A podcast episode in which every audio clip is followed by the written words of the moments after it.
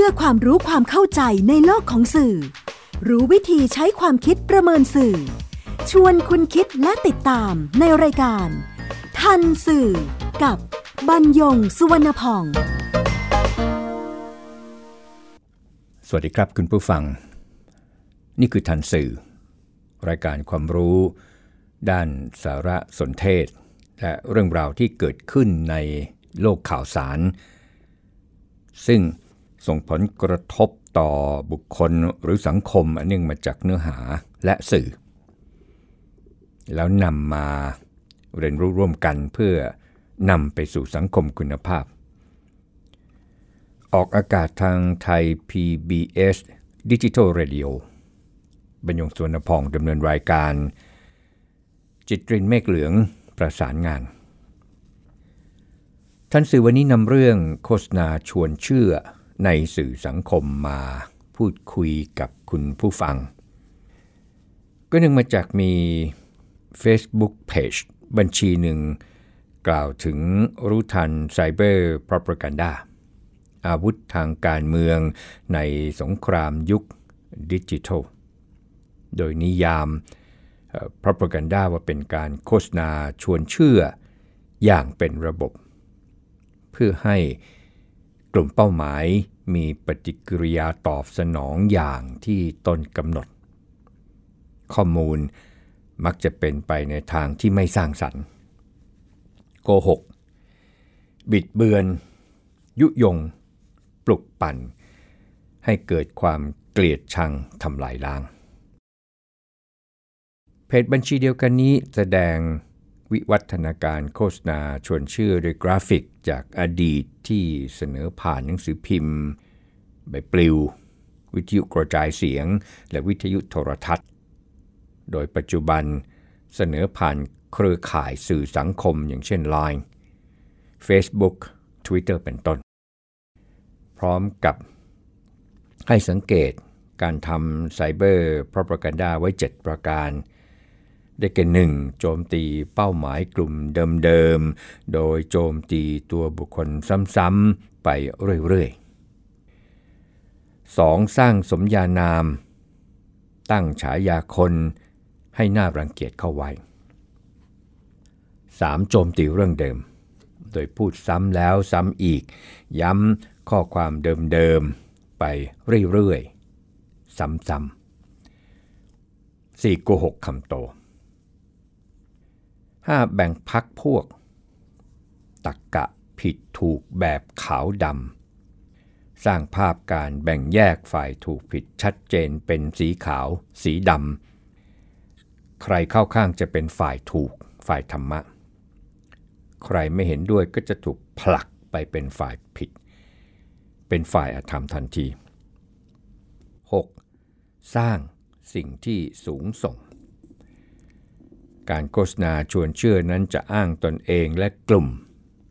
แนวคิดของตนให้ดูยิ่งใหญ่ สูงส่ง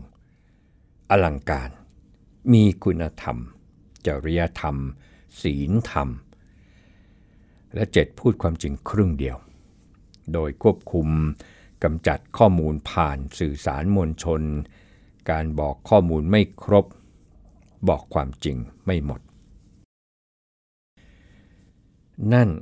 คือข้อความบนสื่อออนไลน์ บนเพจ มีคำถามว่าการโฆษณาชวนเชื่อแตกต่างกันอย่างไรกับวัฒกรรม ซึ่งดนตรีรายการนี้เคยนำมาเรียนคุณผู้ฟังไปแล้ว และแตกต่างกันอย่างไรกับเนื้อหาสร้างความเกลียดชัง คือ ประทุษวาจา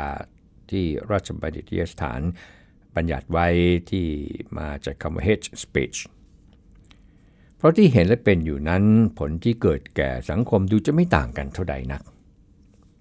ก่อนจะพิจารณาว่าเหมือนและแตกต่างกันอย่างไร เรียนคุณผู้ฟังถึงที่มาของการโฆษณาชวนเชื่อ ซึ่งเป็นเครื่องมือสำคัญ อันเก่าแก่ด้านปฏิบัติการจิตวิทยา ซึ่งเกิดก่อนแนวคิด discourse หรือวัฒกรรม และเกิดก่อนแนวคิด เนื้อหาสร้างความเกลียดชังหรือ hate speech เริ่มมาจากสังฆราชเกกอรีที่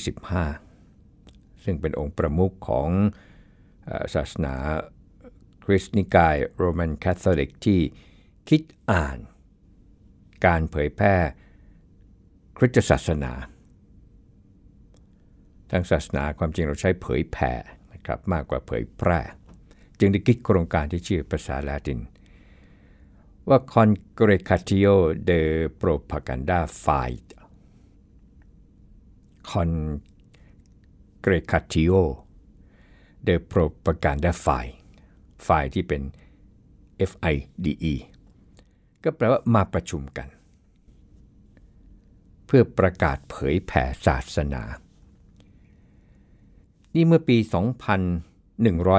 2165 คือปีพุทธศักราชนะครับ ก็เกือบ 400 ปี แล้วก็จัดตั้งศูนย์ฝึกมิชชันนารีเพื่อการเผยแผ่ศาสนาขึ้นเมื่อปี 2170 ปีพุทธศักราชนะครับ คือ 5 ปีต่อมา ช่วงต้นคริสตศตวรรษที่ 19 คริสตศาสนานิกายโปรเตสแตนต์ก็จัดตั้งองค์การแบบเดียวกันเลยครับ เพื่อผลิตมิชชันนารีออกไปชักชวนผู้คนให้สนใจมานับถือศาสนาคริสต์ในนิกายนี้ นั่นก็หมายความว่าพระประกันด้านั้นมีกำเนิดในทางสร้างสรรค์ คือให้คนเนี่ยนับถือศาสนา มีศาสนาเป็นเครื่องยึดเหนี่ยว เออแล้วท่าไหนจึงกลายเป็นโฆษณาชวนเชื่อในทางลบอย่างที่เห็นกันในปัจจุบัน อันนี้หลังจากปีพุทธศักราช 2393 ห่างกันประมาณห่างกันกว่า 220 ปีนะครับ ที่พระประกันด้าเนี่ยเข้ามาในทางโลก โดยเฉพาะการเมืองที่เห็นแบบอย่างทางศาสนาว่า ได้ผล คือมีคนนับถือศาสนาคริสต์ทั้งสองนิกายทั่วโลกเพิ่มขึ้นอย่างมีนัยยะสำคัญ โดยเฉพาะกลุ่มคนที่ถูกกดดัน จากการปกครอง ในรูปแบบที่ฝรั่งภาษารัฐศาสตร์เรียกว่า absolute monarchy หรือด้านเชื้อชาติ เมื่อนำแบบอย่างมาใช้คือมีกรอบ มีแผน มีกระบวนการขั้นตอนก็เห็นผลที่จะรับจากความเชื่อของคนที่จะรับข่าวสารบ่อยครั้ง แล้วก็เป็นข้อมูลข่าวสารที่ อยู่บนพื้นฐานของการมีบริบทร่วมกัน อย่างเช่น ถูกกดดันหรือบีบบังคับจากการปกครองเหมือนกันเป็นต้น ระหว่างนั้นยังไม่ปรากฏการใช้สื่อ การใช้ที่สื่อความหมายไปในทางลบครับ จะใช้เพราะว่ามันมีเหตุผลอย่างที่ได้เรียนคุณผู้ฟังไป จนกระทั่งสงครามโลกครั้งที่หนึ่งที่มีการนำ propaganda ไปใช้ในทางที่ผิดไปจากข้อเท็จจริง เรียกว่าชวนให้เชื่อแต่ สงครามโลกครั้งที่หนึ่งก็ไม่เห็น เรื่องใดที่เป็นกรณีศึกษาพิเศษ จนกระทั่งหลังสงครามโลกครั้งที่หนึ่งนั่นแหละครับ การโฆษณาชวนเชื่อที่เป็นตัวอย่างในทางลบ ที่เห็นผลจนขนลุกขนพอง สยองเกล้าไปเลยเกิดขึ้นเมื่อพักนาซีแห่งเยอรมันนีเรื่องอำนาจในปี 2476 ที่อดอล์ฟฮิตเลอร์ตอกย้ำความผิดอันเกิดจากการที่เยอรมนีแพ้สงครามโลกครั้งที่หนึ่ง เพราะชาวยิว เศรษฐกิจของเยอรมนีตกต่ำเพราะชาวยิว ชี้ให้คนเยอรมันระหนักในความเป็นอารยัน เป็นชาติที่เจริญ ชาวยิวไม่ได้มีเชื้อสายอารยัน อันเป็นความแตกต่าง อย่างที่ไม่อาจยอมรับกันได้โดยสิ้นเชิง ความเชื่อประสบผลครับ เริ่มจากชาวยิว ถูกยึดทรัพย์สมบัติ กลายสภาพเป็นแรงงานทาสแลกกับอาหารอันจำกัดภายในค่ายที่สร้างขึ้นสำหรับกักกันชาวยิวหลายแห่งในยุโรป ความเกลียดชังชาวยิวก็รุนแรงขึ้นเป็นลำดับจนมีการสังหารหมู่ ด้วยการรมแก๊สพิษ สังหารหมู่ ด้วยการยิงเป้า หรือเสียชีวิตจากการนำไปทดลองทางวิทยาศาสตร์ สรุปแล้วเนี่ยชาวยิวเสียชีวิตอันเป็นผลสำคัญมาจากการโฆษณาชวนเชื่อกว่า 6 ล้านคน ที่เป็นค่าล้างเผ่าพันธุ์ครั้งรุนแรงที่สุดในประวัติศาสตร์มนุษยชาติ คุณผู้ฟังที่มีโอกาสไปเยือนอิสราเอล แล้วก็มีโอกาสไปเยือนพิพิธภัณฑ์ที่เกี่ยวข้องกับเรื่อง การฆ่าล้างเผ่าพันธุ์ แล้วเข้าไปแล้วเนี่ยเขาสร้าง ข้างในนี่นะครับ เราจะเห็นแสงเทียนเนี่ยนับล้านดวงอันเนื่องมาจากการสร้างภายในเนี่ยด้วยกระจกแผ่นเล็กๆนี่นะครับ ติดรอบไปหมด แล้วก็สะท้อนแสงไปมาจนเห็นเทียนเนี่ยนับล้านดวงอย่างนั้นเลยทีเดียว ลองไปดูกันนะครับถ้ามีโอกาสไป ผู้เป็นกำลังสำคัญที่ทำให้การโฆษณาชวนเชื่อในสมัยฮิตเลอร์ประสบความสำเร็จคือพอลโยเซฟเกิบเบิลส์พอลโยเซฟเกิบเบิลส์นี่จบปริญญาเอกสาขาประวัติศาสตร์วรรณคดีจากมหาวิทยาลัยไฮเดนเบิร์ก และมีโอกาสได้ไปฟังฮิตเลอร์ปราศรัย จนเกิดศรัทธาแก่กล้า สมัครเข้ามาทำงานด้านการเผยแพร่ให้พรรคนาซี จนนำไปสู่ชัยชนะอย่างถล่มทลายได้จัดตั้งรัฐบาลทำให้ฮิตเลอร์เห็นความสำคัญของการโฆษณาชวนเชื่อ จึงได้ตั้งกระทรวงโฆษณาชวนเชื่อ ความจริงชื่อยาวเขาใช้ชื่อเหมือนกับกระทรวงประชาบาลและการโฆษณาชวนเชื่ออย่างนั้น แต่ก็เป็นที่รู้จักกันในชื่อที่ชื่อว่า Propaganda มิสเตอริอุมคือกระทรวงโฆษณาชวนเชื่อ เป็นหน่วยงานสนับสนุนอุดมการณ์ของระบอบนาซี ตั้งเมื่อปี 2476 อันเป็นปีที่ได้เป็นรัฐบาล แล้วก็มีโยเซฟเกิบเบิลส์นี่แหละครับ เป็นเจ้ากระทรวง ควบคุมการสื่อข่าว วรรณคดี ทัศนศิลป์ การผลิตภาพยนตร์ สถานมรหรสพ ดนตรี ดนตรีและการแพร่สัญญาณ แล้วก็กำกับดูแลวัฒนธรรมและสื่อมวลชนของนาซีเยอรมนีอย่างครอบคลุมกเบิลส์ยังใช้การโฆษณาชวนเชื่อเป็นเครื่องมือในการแสวงหาและรักษาอำนาจ ก่อนจะพ่ายแพ้ในสงครามโลกครั้งที่สองจนฮิตเลอร์ตัดสินใจ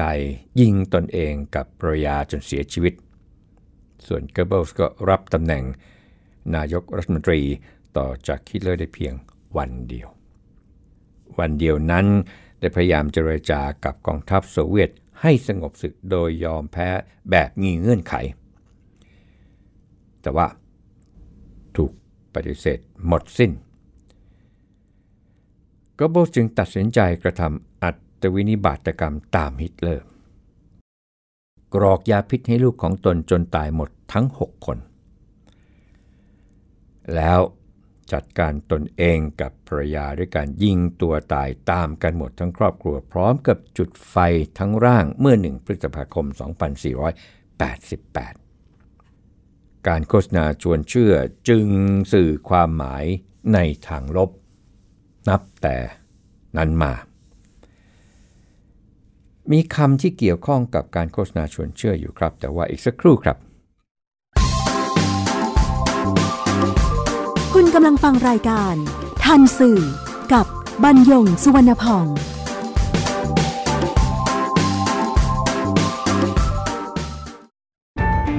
ฟังสปอตตัวนี้แล้ว อย่าเพิ่งตกใจนะครับพี่น้องชาวไทย วันนี้ประเทศไทยมีผู้สูงอายุถึง 10 ล้านคนจำนวนผู้สูงอายุจะมีมากกว่าเด็กและวัยรุ่นหนึ่งในสิบต้องอยู่ตามลำพัง อายุจะยืนยาว แถมยังเจ็บป่วยและยากจน คุณ คงไม่อยากเป็นหนึ่งในนั้นใช่ไหมครับ เตรียมตัวให้พร้อมตั้งแต่วันนี้ หัวใจไม่มีวันชรา ไทย PBS ติดปีกความคิด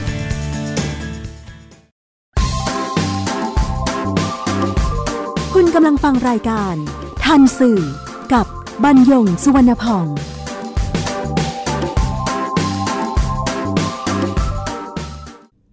คำที่เกี่ยวข้องกับ การโฆษณาชวนเชื่อที่เรียนคุณผู้ฟังเพิ่มเติมก็คือคำว่าโฆษณาสีขาว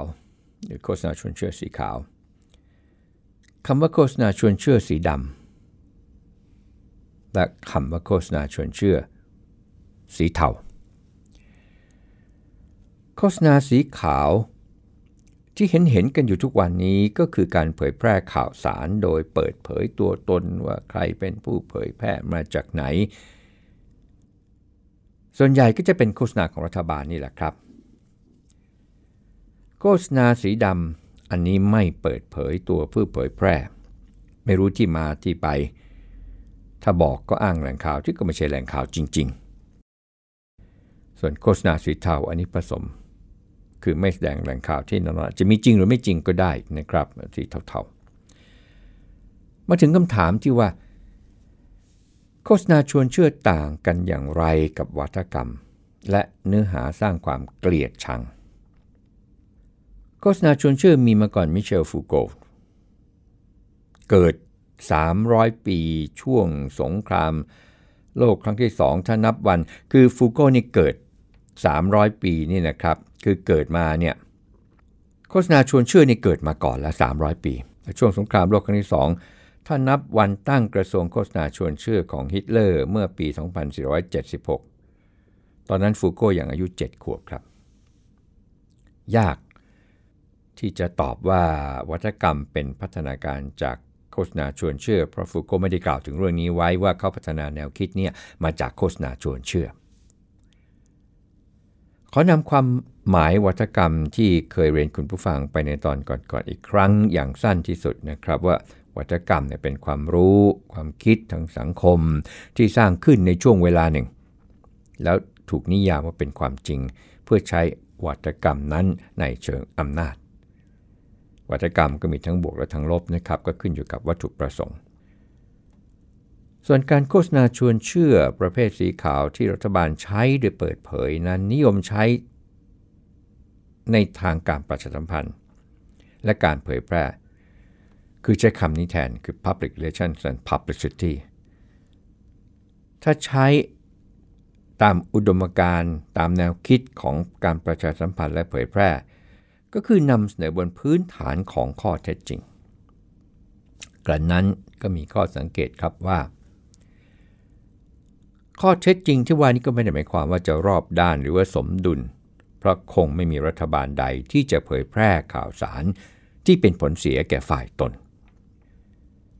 เมื่อตัดโฆษณาชวนเชื่อสีขาวออกไปอยู่ในซีกการประชาสัมพันธ์และเผยแพร่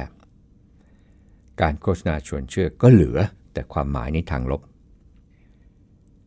แล้วโฆษณาชวนเชื่อกับเนื้อหาสร้างความเกลียดชัง หรือประทุษวาจาตามพจนานุกรม ฉบับราชบัณฑิตยสถานละ่ะ ต่างกันอย่างไร ถ้าใช้อนุสัญญาว่าด้วยการขจัด การเลือกปฏิบัติทางเชื้อชาติทุกรูปแบบปี 2506 เป็นหลัก ก็ถือว่าประทุษวาจานี่มาหลังสุดครับอนุสัญญาว่าด้วยการขจัดการเลือกปฏิบัติทางเชื้อชาติ ในทุกรูปแบบปี 2506 กล่าวถึงความคิดที่ตั้งอยู่บนพื้นฐานของความเหนือกว่าทางเชื้อชาติ หรือความเกลียดชังอันเกิดจากความแตกต่างทางเชื้อชาติ หรือการช่วยกระตุ้นให้เกิดการเลือกปฏิบัติทางเชื้อชาติและการกระทำรุนแรงหรือกระตุ้นให้เกิดการกระทำรุนแรงนั้น ต่อชนเชื้อชาติหนึ่งเชื้อชาติใด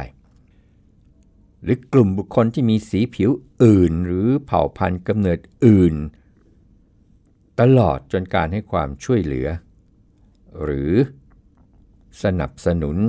ทางการเงินต่อกิจกรรมชาตินิยม เพราะฉะนั้น ประทุษวาจาจึงเริ่มจากด้านชาติพันธุ์มาก่อนปี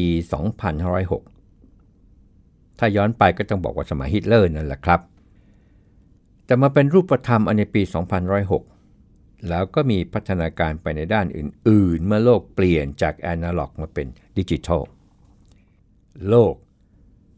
ที่สื่อสังคมมีอิทธิพลไม่ต่างหรือมากกว่าสื่อมวลชนในเรื่องความรู้สึกนึกคิด ก็ต้องสรุปความหมายของประทุษวาจาจากที่เคยนำมาเรียนคุณผู้ฟังไปตอนก่อน อย่างสั้นๆที่สุดว่า เป็นคำพูด เป็นข้อเขียน และการแสดงออกเชิงสัญญลักษณ์ ที่มุ่งโจมตี กล่าวหา ประจานศพประมาทข่มขู่อย่างรุนแรง อันนำไปสู่ความเกลียดชังต่อผู้ถูกกล่าวถึง และอาจนำไปสู่พยันตรายต่อบุคคลหรือกลุ่มบุคคลที่ถูกกล่าวถึงได้ นี่ประทุษวาจา ส่วนพัฒนาการที่เพิ่มขึ้นจากชาติพันธุ์ ตอนนี้ไปไกลครับ ชนชั้นก็เข้ามา ศาสนาก็เข้ามา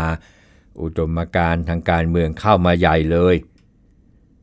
และตรงนี้เองครับที่ถ้าคุณผู้ฟังสังเกตหรือพิจารณาอย่างที่ท่วนมีการค้นคว้าหาข้อมูลอย่างลึกอย่างวิเคราะห์ ก็จะเห็น เรื่องของประทุษวาจา แอบอยู่ ในวาทกรรม เพียงแต่ว่าสมัยก่อน เราก็ใช้เรื่องของพระประกันดาโฆษณาชวนเชื่อเข้ามา แต่ประทุษวาจานั้นชัดเจนจากนิยามอันนี้แหละครับ ก็เป็นพัฒนาการต่อกันมาจากวัฒกรรม ไปถึงเพศสภาพ เพศวิถี ไปถึงเรื่องทุพพลภาพ มีอยู่ช่วงหนึ่งครับที่แรงมากจนจนน่าตกใจ อันนี้เกิดจากความไม่รู้จากความไม่เข้าใจครับ นั่นก็คือผู้ที่ติดเชื้อ HIV ถูกรังเกียจไปเลย ผมเองเนี่ยต้องจัดอบรมผู้สื่อข่าว เป็นพิเศษในเรื่องนี้ แล้วก็พากันไปที่ภาคตะวันออก แล้วก็พาไปพบ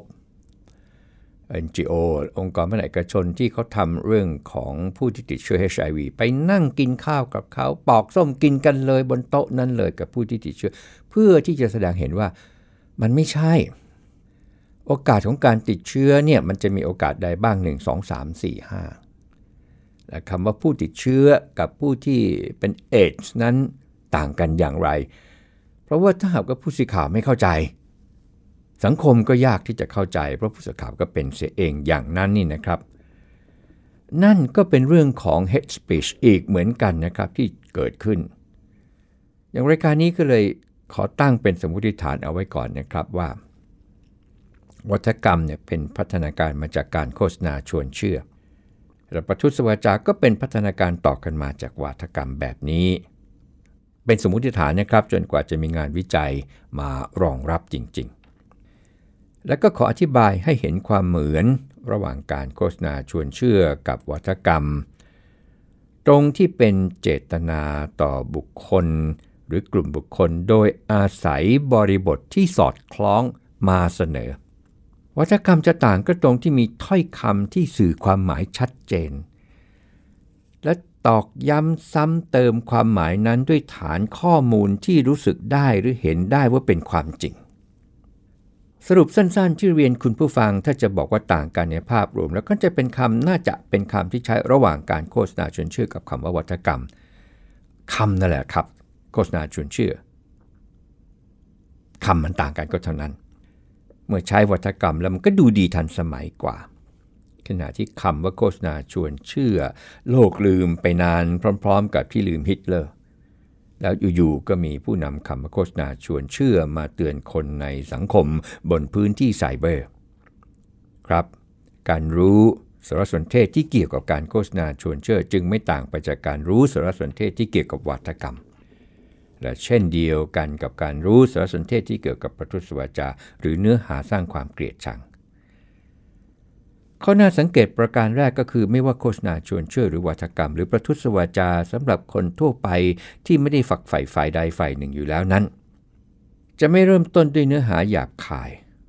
หรือคำรุนแรงที่แตกหัก จะใช้เหตุปัจจัยมาชี้ให้เห็นว่าเป็นความจริงเสียก่อน แล้วจึงชี้ให้เห็นผลเสีย จากนั้นจึงสร้างความเชื่อใหม่ มาหักร้างหรือลบล้างความเชื่อเดิม มีธรรมชาติของคนในสื่อสังคมครับที่พบเห็น บ่อยครั้งในเรื่องใด ๆ ที่มีผู้พาดพิง หรือมีความเห็นที่สื่อไปในทางลบต่อบุคคล หรือกลุ่มบุคคลที่คนในสื่อสังคมด้วยการฝักใฝ่ก็จะมีผู้ออกมาปกป้อง แต่การปกป้องที่ว่านี้นะครับ